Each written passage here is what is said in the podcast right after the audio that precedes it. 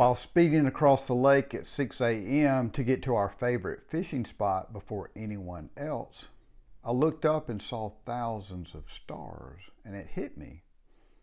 The darker it gets, the more light we see. There's a message in there somewhere.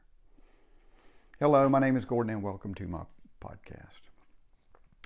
Finished reading some Ralph Waldo Emerson essays, and I must say I was bored out of my mind. I've mentioned the book How to Read a Book, and it discusses the relationship we develop with an author as we read their works. Let's just say I'm not sure I like Ralph. Everything about him and his writing irritated me. However, since he's considered the father of American literature, I'll share a few of his famous quotes so he doesn't stalk me from his grave. Win as if you're used to it, lose as if you enjoyed it for a change. Okay, this is good, and I've used this mantra many times while playing golf. It doesn't help, but I feel better when I lose. Common sense is genius dressed in working clothes. Considering common sense is the only thing that gets me through life, I totally adopt this philosophy hitch your wagon to a star. Not sure how he knew I'd be talking about stars today, but kudos to his foresight. While typing, a rifle shot rang out in the distance. Five seconds later, another. Shame is walking back to the hunting camp, everyone knowing you shot twice and sharing the story of the biggest buck that got away. Hmm. Latona gets knocked up by Jupiter, the king of the gods. Juno, now stay with me, Juno, Jupiter's wife, finds out and forbids anyone from giving her refuge. On the run, Latona gives birth to twins and winds up in the Lycian fields where she stumbles upon a pool of water. Thirstier than a whore on Sunday, she asks the Lycian peasants for a drink. Fearing the wrath of Juno, they say no. As she continued to beg and beg, they spitefully stirred the water into a muddy mess. Seeing this, she raised her arms to the heavens and cried, May you live in your filthy pool forever. And now you know how frogs were created. Mm-hmm. Okay, people, there are over 8 million synonyms for the word kind. Quit being lazy and be more specific.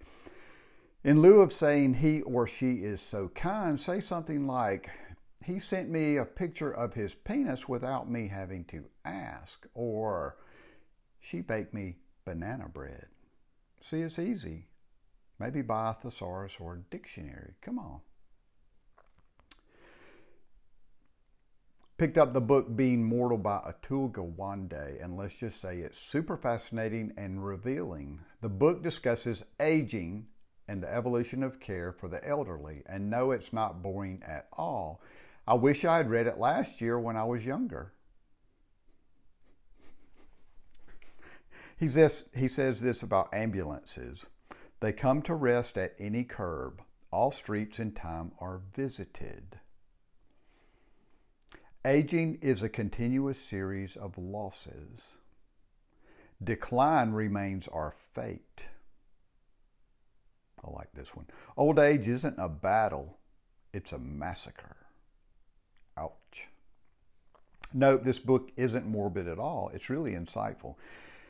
He shares how we seek to spend our time is somewhat related to how much time we think we have left in our life. Youngsters focus on the top of Maslow's pyramid, you know, achievement, growth, and self actualization.